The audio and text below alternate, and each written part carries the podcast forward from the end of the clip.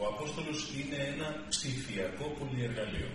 Προείσταται των θεμάτων e-commerce, είναι εμπλεκόμενος στα project του ψηφιακού μετασχηματισμού της εταιρείας και το θεώρησα πρώτη τάξη ως ευκαιρία να πει πράγματα τα οποία μπορεί να βοηθήσουν και να δώσουν ερεθίσματα σε όσους επιχειρούν εκεί έξω.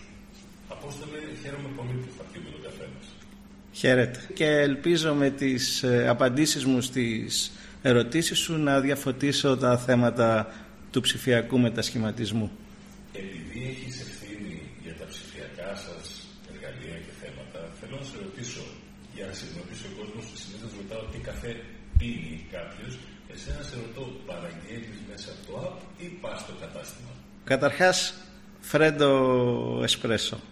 Σκέτο με έμαθαν εδώ, ενώ τον έπινα αρχικά μέτριο, αλλά ε, φυσικά πηγαίνω και στο κατάστημα, όμως συχνά παραγγέλνω και μέσα από το app της Coffee Island. Έχουμε, είναι αλήθεια ότι έχουμε καταφέρει μια, να, να φτιάξουμε μια εφαρμογή με κορυφαίες διακρίσεις και με πολλές ευκολίες και υπηρεσίες για τον καταναλωτή. Όμως αυτό δεν ήρθε για να αντικαταστήσει την επίσκεψη στο φυσικό κατάστημα. Κάθε πελάτης είναι διαφορετικός, κάθε μέρα μπορεί να είναι διαφορετική. Κάθε περίσταση είναι διαφορετική. Και τι εννοώ με αυτό? Ότι θέλουμε να παραγγείλουμε τον καφέ μας καθημερινά με τον τρόπο που επιθυμούμε και μας βολεύει. Άρα το application, η εφαρμογή μας και οι ψηφιακές ευκολίες έχουν έρθει συμπληρωματικά για να εξυπηρετήσουν τον καταναλωτή όταν και όποτε το χρειάζεται. Τον καταναλωτή που είναι στο σπίτι και θέλει να παραγγείλει, που είναι στο γραφείο, που βιάζεται και θέλει να παρακάμψει την ουρά στο κατάστημα. Και άρα το app είναι εργαλείο για κάποιο καταναλωτή να παραγγείλει εύκολα και γρήγορα από, τον Coffee Island, από την Coffee Island τον καφέ, εφόσον δεν μπορεί ή δεν θέλει εκείνη τη στιγμή να επισκεφτεί κάποιο κατάστημα. Πού βρίσκονται αυτοί οι δύο κόσμοι? Εσύ το λες συμπληρωματικά. Ξέρω και επιχειρηματίες οι οποίοι λένε ότι αυτοί οι δύο κόσμοι κοντράρονται. Όλα έγιναν ψηφιακά εξαιτίας της πανδημίας ή ξαναπαίρνει μπροστά το κατάστημα? Είναι σε ανταγωνισμό ή συμβιούν σωστά? Έχετε κάποια τέτοια στοιχεία? Σαν ένδειξη, δεν θέλω νούμερα. Καταρχάς δεν πιστεύω ότι έχουμε δύο αντίπαλους κόσμους. Πιστεύω ξεκάθαρα ότι έχουμε δύο κόσμους που ο ένας πρέπει απλά να συμπληρώνει και να συνυπάρχει με τον άλλον. Η πανδημία τι έκανε? Βοήθησε ώστε ψηφιακά να κάνουμε πολύ πιο γρήγορα κάποια βήματα που θα μας έπαιρναν περισσότερα χρόνια. Αλλά νομίζω ως εκεί. Η ψηφιακή εξέλιξη είναι γεγονός σε κάθε μας έκφανση και σε κάθε τι που κάνουμε υπάρχει πια η τεχνολογία. Η τεχνολογία όμως που έρχεται να μας κάνει την καθημερινότητα πιο εύκολη και να μας βοηθήσει. Αυτό πρέπει να το έχουμε συνέχεια στο μυαλό μας. Εμείς είχαμε την τύχη, αλλά αν θες και ικανότητα, να έχουμε εξελιχθεί ψηφιακά, π.χ. έχοντας έτοιμο το application και πριν την αρχή της πανδημίας. Και γιατί λέω τύχη? Γιατί όλο αυτό μας βρήκε έτοιμους και μπορέσαμε να παρέχουμε τις υπηρεσίες μας στους καταναλωτές μας σε δύσκολες περιόδους χωρίς προβλήματα. Ανέπαφες συναλλαγές, παραγγελίες μέσω εφαρμογής και διανομή, παραγγελίες ακόμα και σε περιοχές που δεν εξυπηρετούν καταστήματά μας μέσω courier, ήταν μερικές λύσεις που μας κράτησαν εμπορικά αυτή τη δύσκολη περίοδο. Τα νούμερα, επειδή με ρωτάς στο application αλλά και στην υπηρεσία διανομής, μεγάλωσαν και οδήγησαν σε περαιτέρω ψηφιακή ανάπτυξη και προσθήκη και νέων υπηρεσιών. Όμως βλέπουμε ότι επιστρέφουμε πάλι στις επισκέψεις στα φυσικά καταστήματα. Φυσικά δεν πάβει να έχει μείνει αρκετός κόσμος στα ψηφιακά μέσα και να θέλει να παραγγέλει μέσω της εφαρμογής ή να χρησιμοποιεί ψηφιακές υπηρεσίες. Σε ποσοστά θα λέγαμε ότι υπάρχει αύξηση σε αυτό το, το πεδίο και σε σχέση με πριν την πανδημία, και προσωπικά θεωρώ ότι οτιδήποτε ψηφιακά ήρθε για να μείνει και για να μας προσφέρει και τα επόμενα χρόνια. Σαν καταναλωτής, πραγματικά έχουν μπερδευτεί. Αυτές οι μάρκες της λιανικής, από τον καφέ μέχρι τα ηλεκτρονικά και από το αυτοκίνητο μέχρι το ρούχο, τι θέλουν πραγματικά από εμένα? Να πηγαίνω μέσα στο κατάστημα ελπίζοντας ότι θα μεγαλώσει το έξοδο που κάνω, να με σερβίρουν καλύτερα, ή θέλουν γρήγορα, έστω και μικρότερο όγκο μέσα από τα ψηφιακά εργαλεία που μου δίνουν? Έχω την εντύπωση ότι θέλουν να σου προσφέρουν την καλύτερη δυνατή εμπειρία από οποιοδήποτε κανάλι εσύ διαλέξεις να εξυπηρετηθείς. Είναι αυτό που λέμε Omni Channel. Τι σημαίνει αυτό το πράγμα? Τι είναι ο καφές σου, Τάσο? Ο καφές είναι απόλαυση. Είναι μια καθημερινή αγαπημένη συνήθεια. Άρα σου λέω να κάνεις ό,τι θες, ό,τι τραβάει η ψυχή σου, και πρέπει να το κάνεις όπως σε βολεύει. Εμείς απλά ως Coffee Island πρέπει να είμαστε σε θέση να σου παρέχουμε τις καλύτερες υπηρεσίες και την καλύτερη εξυπηρέτηση όπως εσύ την διαλέξεις. Αυτό, όπου με βρείτε δηλαδή. Αυτό είναι το Omni Channel. Θέλεις μέσα από τα ψηφιακά κανάλια, εκεί είμαι, σου παρέχω σωστή υπηρεσία. Θέλεις να με επισκεφτείς στο φυσικό κατάστημα, πάλι εκεί είμαι, πρέπει να έχεις την ίδια εμπειρία. Πρόσφατα οι ομάδες σας πήραν το χρυσό βραβείο στα Better Business Awards για τον ψηφιακό μετασχηματισμό. Μεγάλη και δύσκολη κουβέντα, γιατί έχει και το ψηφιακό, που είναι εύκολο, υπάρχουν εργαλεία τεχνολογίας, αλλά έχει πάντα το μετασχηματισμό. Τι σπουδαίο κάνατε? Καταρχάς μπορώ να πενευτώ λίγο. Ναι. Δεν είναι η πρώτη φορά που βραβευόμαστε και μάλιστα με κορυφαίες διακρίσεις. Το κάναμε και πριν την πανδημία, όταν πήραμε πρώτη θέση στην ψηφιακή μας εξέλιξη, βραβευμένοι από μεγάλους φορείς και με μεγάλα βραβεία. Αλλά μην μείνω σε αυτό, γιατί πολλοί παραξενεύονται και δεν καταλαβαίνουν τι κάνουμε, διότι είμαστε απλά στο μυαλό τους ένα καφεκοπτείο ή η καφετέρια της γειτονιάς τους. Είναι λογικό, γιατί αν η τράπεζα κάνω ψηφιακό μετασχηματισμό, νιώθω ότι είναι πολύ μεγαλύτερο ότι πλέον δεν πηγαίνω στο γκισέ και ξαφνικά βγάζω δάνειο από το κομπιούτερ. Δηλαδή, σε επίπεδο αντίληψης είναι πιο σημαντικό. Δεν λέω ότι είναι, μου φαίνεται πιο μεγάλο. Πάρα πολύ σωστά. Αλλά έχεις σκεφτεί ότι είμαστε σχεδόν σε κάθε γειτονιά ε, της Ελλάδας? Ότι έχουμε προηγμένες εγκαταστάσεις παραγωγής. Έχουμε πολύ δυνατό ανθρώπινο δυναμικό από καταρτισμένους επαγγελματίες και επιστήμονες. Έχουμε εξαιρετικούς συνεργάτες, προμηθευτές και franchisee και πολλούς πελάτες που μας εμπιστεύονται καθημερινά και μας αγαπάνε. Να δούμε αν θες πώς το πετύχαμε αυτό και, και πώς συνέβη. Εγώ ως υπεύθυνος ψηφιακού μετασχηματισμού, αλλά και όλη η ομάδα που εργάζεται μαζί μου γι' αυτό, έχουμε τη χαρά και τη μεγάλη ευθύνη να πρέπει συνεχώς λοιπόν να αναπτύξουμε ψηφιακά κάθε τμήμα και κάθε κομμάτι του οργανισμού μας. Αυτή η συνεχής ανάπτυξη, και το συνεχής θέλω να το κρατήσετε, γιατί ο ψηφιακός μετασχηματισμός, το digital transformation που λέμε, είναι κάτι που συνεχώς δεν σταματά ποτέ. Έχουμε μότο, το Digital Coffee Island είναι Digital World. Έτσι ξεκινήσαμε. Το πετυχαίνουμε λοιπόν με ανάπτυξη εσωτερικά για κάθε εργαζόμενο, ώστε να κάνει πιο εύκολα, πιο γρήγορα, πιο σωστά και πιο αποδοτικά την εργασία του. Ψηφιακή ανάπτυξη επίσης για κάθε συνεργάτη, ώστε μέσα από τα καταστήματα να παρέχει υπηρεσίες καλύτερες και συνέχεια βελτιούμενες, και φυσικά ψηφιακές ευκολίες για τους καταναλωτές μας, ώστε να έχουν την καλύτερη δυνατή ψηφιακή εμπειρία. Ένα παράδειγμα πες μου του ψηφιακού μετασχηματισμού που να αφορά τον συνεργάτη επιχειρηματία που είναι στο δικτυό σας, και ένα παράδειγμα που μπορεί να αφορά, δεν ξέρω, ένα τμήμα οποιοδήποτε, και ας μην το αποκαλύψω ποιο είναι. Για να απαντήσω έτσι πιο ουσιαστικά λοιπόν στην ερώτηση, είπαμε και πριν, έχουμε καταφέρει να έχουμε το καλύτερο application στον χώρο της καφεστίασης, και αυτό το λένε βαθμολογίες από τα διάφορα stores της Google και της Apple, αλλά το λένε και οι ίδιοι οι καταναλωτές μας, που μας βραβεύουν συνεχώς και μας δίνουν καθημερινά το feedback για να γινόμαστε και ακόμα καλύτεροι. Έχουμε το πρώτο σύστημα πιστότητας, loyalty και επιβράβευσης των καταναλωτών μας στον χώρο της καφεστίασης. Όχι με παραδοσιακό τρόπο, αλλά με μια ψηφιακή ε, κάρτα για τους συνεργάτες μας. Έχουμε σύγχρονο σύστημα ανατραφοδότησης, ώστε να παίρνουμε feedback από αυτούς και να γινόμαστε καλύτεροι. Καταγράφουμε κάθε τους αίτημα και καταγράφουμε πώς το αντιμετωπίζουμε, πόσο γρήγορα το λύνουμε το ζήτημά τους, για να γινόμαστε συνέχεια καλύτεροι και να βελτιωνόμαστε. Σε όλη τη διαδρομή του καφέ, από τις φάρμες όπου πάμε και τον φέρνουμε και παρακολουθούμε την καλλιέργειά του, μέχρι την αποθήκευση, την παραγωγή, καβούρδισμα, αρωματοποίηση, ψήσιμο, τη διανομή του στα καταστήματα, και μέχρι να φτάσει να απολυθεί στον τελικό μας καταναλωτή, η ψηφιοποίηση είναι σκοπός μας. Κάθε διαδικασία προσπαθούμε να την ψηφιοποιήσουμε και να την κάνουμε πιο εύκολη και πιο αποδοτική.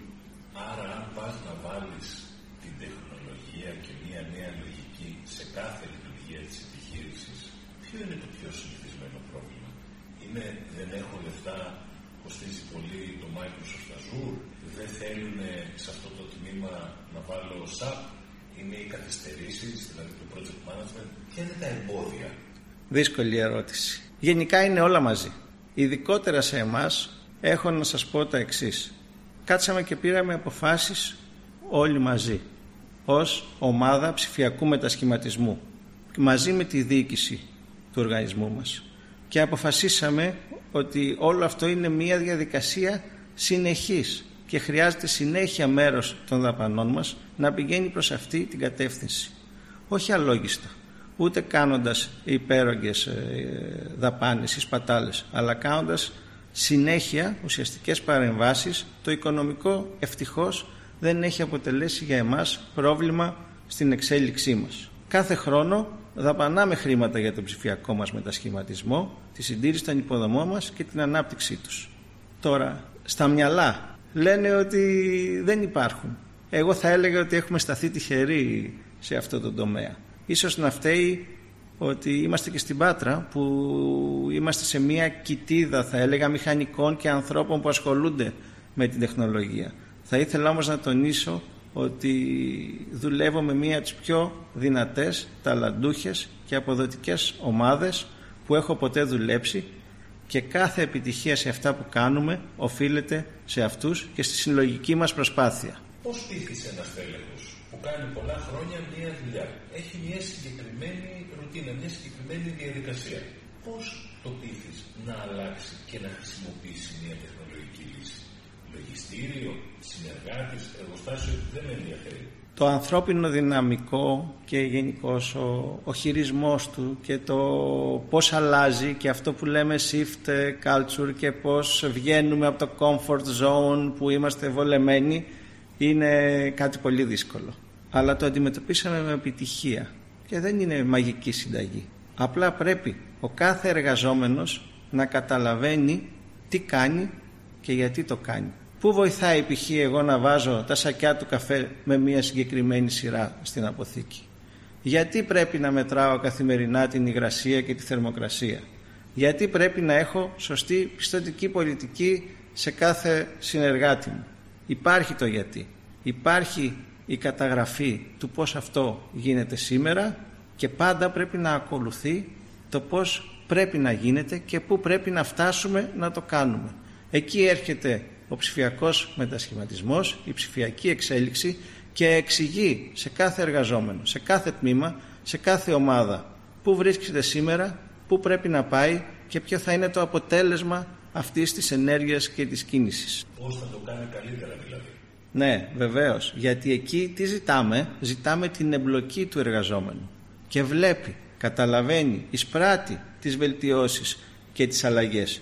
Νιώθει ότι γίνεται πιο παραγωγικός και ότι είναι ένα μέρος του συνόλου και αυτού που παράγεται και της εξέλιξης που υπάρχει. Εκπαιδεύεται να κάνει τη δουλειά του σωστά και εκπαιδεύεται να παρακολουθεί τα αποτελέσματα της εργασίας του. Κάθε εργασία είναι υποσύνολο ενός αποτελέσματος και το όλο, το τελικό αποτέλεσμα, το βλέπει, το γνωρίζει και χαίρεται για αυτό. Επομένως, έτσι μόνο μπορούμε να κινητοποιήσουμε και να πείσουμε, όπως σωστά είπες, το προσωπικό μας να μας ακολουθήσει αλλαγές και ειδικά στα ψηφιακά άλματα που προσπαθούμε να κάνουμε. Είπες δύο φορές τη λέξη εκπαίδευση, το καταλαβαίνω ότι είναι σημαντική. Θέλω να μου δείξεις κάτι που θα αντικαταστήσει την πρακτική πλευρά της δουλειάς μου, θα την κάνω καλύτερα. Πώς το πετύχατε εσείς? Ξέρουμε ότι κάθε εργαζόμενος, οπουδήποτε κι αν είναι, έχει ένα ασταμάτητο άγχος, μια πίεση χρόνου. Δεν μπορεί να χάσει πολύτιμο χρόνο από την καθημερινότητα. Πώς τον βρήκατε, πότε τον βρήκατε, πώς το καταφέρατε? Είναι σημαντική η εκπαίδευση, αυτό είναι αδιαφυσβήτητο. Πρέπει οι εταιρείες και όλες οι επιμέρους ομάδες να την παρέχουν στους εργαζόμενους τους. Αυτό όμως είναι, κάτι, είναι ένα ευχολόγιο, είναι κλισέ. Γιατί δεν αρκεί απλά να υπάρχει ένα manual που πρέπει να υπάρχει. Δεν αρκεί να δείξουμε σε κάποιον όταν ξεκινάει πώς πρέπει να κάνει τις καθημερινές του εργασίες. Εμείς εδώ προσπαθούμε η εκπαίδευση πέρα της αρχικής να είναι on the job και να στηρίζεται πάντα στο πώς θα κάνει τον εργαζόμενο πιο παραγωγικό και πώς θα κάνει την εργασία του πιο εύκολα και πιο γρήγορα. Άρα δεν μπορεί και δεν πρέπει να τον πιέζει όλο αυτό και δεν τον πιέζει. Η τεχνολογία και ο ψηφιακός μετασχηματισμός σε πολλούς τομείς έρχεται και εδώ να μας βοηθήσει. Υπάρχουν online εκπαιδευτικά βίντεος, υπάρχουν how-to βίντεος, πώς να κάνεις τη δουλειά σου ή πώς να την κάνεις καλύτερα, υπάρχουν καλές πρακτικές, υπάρχουν σε όλα τα software βάσεις γνώσεων με online οδηγίες και βήματα για, για πράγματα που πρέπει να ακολουθηθούν. Δεν ανακαλύπτει ο καθένας τον τροχό από την αρχή. Υπάρχουν όλα αυτά. Άρα αν τα έχεις αποθηκεύσει σωστά και τους τα περνάς σωστά, έχεις μία πάρα πολύ ωραία εκπαίδευση καθημερινή, συνεχή, με τη βοήθεια των ψηφιακών μέσων. Θυμάμαι τη Μακίνση, δεν έχουν περάσει πολλά χρόνια, που έλεγε ότι η υιοθέτηση τεχνολογιών δεν σημαίνει αυτόματα και την ικανότητα των εταιριών να αλλάξουν λειτουργίες. Και είναι λογικό. Το software μου έρχεται, μπορεί να το βάλω κάτω από το σεμενάκι. Επειδή εσείς μιλάτε με εκατόν ογδόντα τρεις εταιρείες ελληνικές που σας προμηθεύουν, έχετε συνεργάτες, έχετε κάνει προμήθειες, έχετε κάνει την εκπαίδευση, ακούς, είσαι άνθρωπος που λέμε εκεί έξω στη ζωή και στην αγορά. Πώς κρίνεις το επίπεδο των ελληνικών μικρομεσαίων επιχειρήσεων? Καταρχάς αυτός ο δείκτης που, που μου λες είναι ένα δείκτης καμπανάκι για το ελληνικό επιχειρήν. Πρέπει όλοι από κάθε πόστο και ειδικά οι διοικήσεις και εμείς που είμαστε στον ψηφιακό μετασχηματισμό να καταλάβουμε ότι η ψηφιακή αναβάθμιση των εταιρειών είναι μονόδρομος. Θα οδηγηθούν, φοβάμαι, όσοι δεν ψηφιοποιηθούν βία σε, σε τέλμα. Δεν θα μπορέσουν να αντέξουν και να ανταπεξέλθουν σε συνθήκες που η ίδια η αγορά, οι ίδιοι οι καταναλωτές επιτάσσουν. Η υιοθέτηση λοιπόν λύσεων και τεχνολογιών είναι μονόδρομος και πρέπει να είναι πολύ ψηλά σε κάθε ατζέντα. Θεωρώ ότι η Coffee Island είναι ψηλότερα από τον ελληνικό μέσο όρο σε ψηφιακή ωριμότητα και με κάθε επίγνωση θα σας πω ότι δεν υπολείπεται ούτε έχει να ζηλέψει, το αντίθετο μάλιστα, από εταιρείες πολυεθνικές ή οργανισμούς κολοσσούς σε μεγάλες χώρες. Αλλά και σε αυτό το τομέα, όπως λέμε, τα όνειρά μας δεν έχουν ταβάνι και πρέπει πάντα να επιδιώκουμε να γινόμαστε καλύτεροι και να παραδειγματιζόμαστε από τους καλύτερους. Τώρα θέλω να σας ρωτήσω το εξής. Με όλα αυτά που έχετε περάσει για να φτάσετε στην ψηφιακή ωριμότητα, απέναντι σε έναν άνθρωπο που μας ακούει και μπορεί να σκέφτεται κάποιο project ή κάτι πολύ μεγαλύτερο για να αλλάξει την εταιρεία του, τι πρέπει να ξέρουν στο μέλλον οι άνθρωποι της γενικής με όλες αυτές τις αλλαγές? Τεχνολογία, καταναλωτής, συνήθειες, τι πρέπει να ξέρουμε? Πρέπει να είναι τεχνολόγοι, πρέπει να είναι μηχανικοί, πρέπει να είναι άνθρωποι που κάνουν διαρκή έρευνα αγοράς? Data is the new oil. Η ψηφιακή εξέλιξη και η ψηφιοποίηση όλο και περισσότερων διαδικασιών και υπηρεσιών μας έχει κάνει το καλό ότι υπάρχουν πια πληθώρα δεδομένων για τους καταναλωτές μας, για τις συνήθειές τους, για οτιδήποτε. Επομένως, τι απομένει για τις εταιρείες και τους ηγέτες αυτών? Να χρησιμοποιήσουν σωστά αυτά τα δεδομένα που έχουν και να παίρνουν τις κατάλληλες αποφάσεις.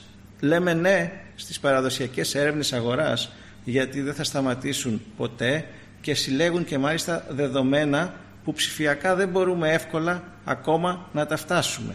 Ούτε όλοι οι καταναλωτές έχουν σήμερα ψηφιακό αποτύπωμα.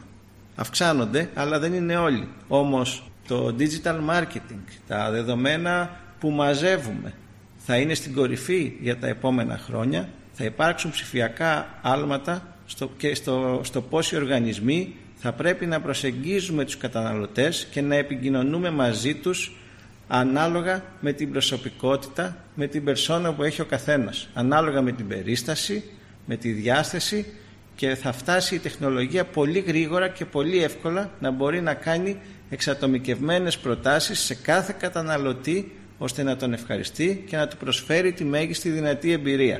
Θέλω να σου κάνω ορισμένες ερωτήσεις και εσύ χρησιμοποίησες τη γνώση σου, το βραβείο ψηφιακού μετασχηματισμού και το ότι είστε τριάντα χρόνια εταιρεία. Άρα έχετε ένα συλλογικό μυαλό. Πώς διοικείς μια ομάδα στελεχών, τεχνολόγων ή μη, στην εποχή που όλοι είναι λίγο πολύ κουρασμένοι. Να ξεκαθαρίσω κάτι. Η ψηφιακή εξέλιξη πρέπει να είναι αρρωγός για κάθε εταιρεία να πετύχει πιο εύκολα και πιο γρήγορα τους στόχους τους. Άρα δεν είναι αυτός σκοπός η πανάκια. Πήγα λίγο ανάποδα έτσι στην ερώτησή σου για να είμαι ξεκάθαρος. Δεν κάνουμε τεχνολογία γιατί μόνο μας αρέσει ή δεν εφαρμόζουμε οποιαδήποτε τεχνολογία υπάρχει. Σταθμίζουμε που είμαστε, που θέλουμε να φτάσουμε και υλοποιούμε αυτά που χρειαζόμαστε. Και εκεί έρχεται η ομάδα και η διοίκηση της ομάδας. Είμαστε όλοι μαζί, καθόμαστε, συζητάμε, βλέπουμε τη στρατηγική, αποφασίζουμε, βάζουμε προτεραιότητες για το πώς να προχωρήσουμε και να έχουμε τα μεγαλύτερα ωφέλη πιο γρήγορα και πιο εύκολα. Πώς ενώνεις τους νεοπροσλαμβανόμενους που έρχονται με τα νιάτα τους και με το ταλέντο τους με αυτό που λέμε παλιός και έμπειρος? Δεν έχω κάποια μαγική συνταγή. Ενώνονται από μόνοι τους. Θες ε, βλέπουν ε, τους στόχους που πετυχαίνουμε, θες βλέπουν ε, την οργάνωσή μας, την ομαδικότητα. Ο ένας ε, βοηθάει τον άλλον, οι πιο νέοι με την ε, όρεξή τους, με τη διάθεση να μάθουν ε, με το μεράκι τους, οι μεγαλύτεροι με την εμπειρία, αλλά που δεν έχουν χάσει την κινητοποίησή τους και έχουν όρεξη να πετύχουν ακόμα περισσότερα πράγματα, γίνονται μία ομάδα προς το κοινό καλό. Πώς μπορεί να ψάξεις στο μαγαζί σου ποια προβλήματα ή θέματα μπορεί να βελτιώσει η τεχνολογία? Κάπως έτσι ξεκινήσαμε όταν πρώτο ήρθα στη, στην Coffee Island. Τι κάναμε? Όταν πας κάπου δεν είναι όλα ούτε στο μηδέν ούτε στον πάτο. Υπάρχει, υπάρχει μία μαγιά, υπάρχουν διαδικασίες, υπάρχουν τμήματα, υπάρχουν ομάδες. Άρα τι πρέπει να κάνεις? Καταγράφεις αναλυτικά αυτά που γίνονται και τις διαδικασίες και τις υπηρεσίες που παρέχεις. Τα βάζεις μετά σε μία προτεραιότητα με βάση τη σπουδαιότητά τους, το πόσο συχνά γίνονται, αλλά και τη στρατηγική της εταιρείας και ξεκινάς από πάνω-πάνω από αυτή σου την ατζέντα, τη λίστα που τελικά έχεις φτάσει, το απλοποιώ τώρα και λες πώς θα μπορούσα να κάνω καλύτερα αυτή τη διαδικασία, πού θέλω να τη φτάσω. Και εκεί έρχεται η ψηφιακή εξέλιξη. Και λίγο λίγο συνέχεια καθημερινά βελτιώνεις όλες σου τις διαδικασίες. Και είναι συνεχόμενο. Μπορεί μετά από έξι μήνες, ένα χρόνο να ξαναέρθεις στην πρώτη διαδικασία. Βγήκε και κάτι καλύτερο, να την κάνεις λίγο καλύτερα. Υπάρχει συνταγή πόσο πρέπει να επενδύεις κάθε χρόνο, ας πούμε, ένας επιχειρηματίας για να παραμείνουν επίκαιρες οι υποδομές, τα τμήματα, τα ψηφιακά εργαλεία? Νομίζω δεν υπάρχει συνταγή. Δεν υπάρχει δηλαδή κάποιο ποσοστό που πρέπει να πω. Πρέπει η εταιρεία να δίνει είκοσι τοις εκατό των δαπανών της κάθε χρόνο υποχρεωτικά για τις υποδομές και τον ψηφιακό της μετασχηματισμό. Άλλοτε μπορεί να είναι περισσότερο, άλλοτε λιγότερο. Είναι με βάση τις ανάγκες. Στην αρχή, όταν ξεκινάς, υπάρχει ενδεχόμενο να πρέπει να στήσεις τα θεμέλια και τις βάσεις του ψηφιακού σου μετασχηματισμού. Άρα, να χρειαστεί να δώσεις κάποια μεγαλύτερα ποσά να δαπανίσεις για τις ανάγκες του μετασχηματισμού σου, όμως πρέπει πάντα να βάζεις, όπως είπαμε, προτεραιότητες και με βάση τη στρατηγική να κάνεις αυτά που χρειάζεται. Νομίζω χωρίς αλόγιστες δαπάνες όλες οι εταιρείες μπορούν να πετύχουν να πηγαίνουν συνέχεια στο επόμενο βήμα οριμότητας του ψηφιακού τους μετασχηματισμού. Πιο ψηφιακά, πιο καλά. Σωστά. Προσωπική ερώτηση. Γιατί να θέλει κάποιος να εργαστεί όπως εσύ επέλεξες στην Coffee Island? Είμαι λίγο περισσότερο από είκοσι δύο χρόνια στο, στο χώρο της πληροφορικής, στην Αθήνα και την Πάτρα, και η Coffee Island είναι η τέταρτη εταιρεία σε όλο αυτό το ταξίδι, άρα καταλαβαίνεις ότι δεν είμαι εύκολος. Όταν λοιπόν μου έγινε η πρόταση να συζητήσω με την Coffee Island, δεν το κρύβω ότι ξαφνιάστηκα, διότι δεν μπορούσα αρχικά να φανταστώ το εύρος των υπηρεσιών και το πεδίο που θα είχε η εργασία μου εδώ. Ουσιάστηκα καταρχήν από τους ανθρώπους εδώ, από το πώς με προσέγγισαν, από το όραμά τους, τις αξίες και τις προοπτικές που με ειλικρίνεια και ενθουσιασμό άπλωσαν ε, μπροστά μου. Έχω πάρει σίγουρα μαθήματα ανθρω... ανθρωπισμού, έχω μάθει πώς να διοικώ καλύτερα ή να επιχειρώ με ήθος, με σεβασμό και δικαιοσύνη, και είναι πράγματα που καθημερινά στα καλλιεργεί η διοίκηση εδώ και όλες οι ομάδες των ανθρώπων. Αν ερχόταν ένας νεοπροσλαμβανόμενος και έπρεπε να του πεις τι πρέπει να πετύχει στα επόμενα πέντε χρόνια η μάρκα σας, ας κάνουμε όσα κάναμε τα τελευταία πέντε χρόνια και τα επόμενα πέντε και θα είμαστε σίγουρα στην κορυφή. Πλάκα. Ε, πλάκα κάνω. Έχουμε κάνει πάρα πολλά. Η Coffee Island και οι άνθρωποι που εργάζονται σε αυτή έχουν στόχο μόνο την κορυφή. Θέλουμε να είμαστε πρωτοπόροι και θα κάνουμε ό,τι χρειάζεται για να το πετύχουμε. Νομίζω ότι αυτό θα προσπαθούσα να περάσω σε κάθε νεοπροσλαμβανόμενο, σε κάθε υποψήφιο να έρθει στην Coffee Island και να ενταχθεί στις ομάδες μας. Ε, αν, αν δεν τρομάξει κάποιος υποψήφιος εργαζόμενος που μας ακούει, πρέπει να του πω ότι αυτή η αίσθηση των, της ανθρωπιάς, της καλής ομάδας, ε, την έχω εισπράξει πολλές φορές τώρα. Νομίζω ότι είναι και ένας από τους λόγους που, που προχωράμε και πετυχαίνουμε πράγματα. Σε ευχαριστώ πολύ, Απόστολε. Εγώ ευχαριστώ.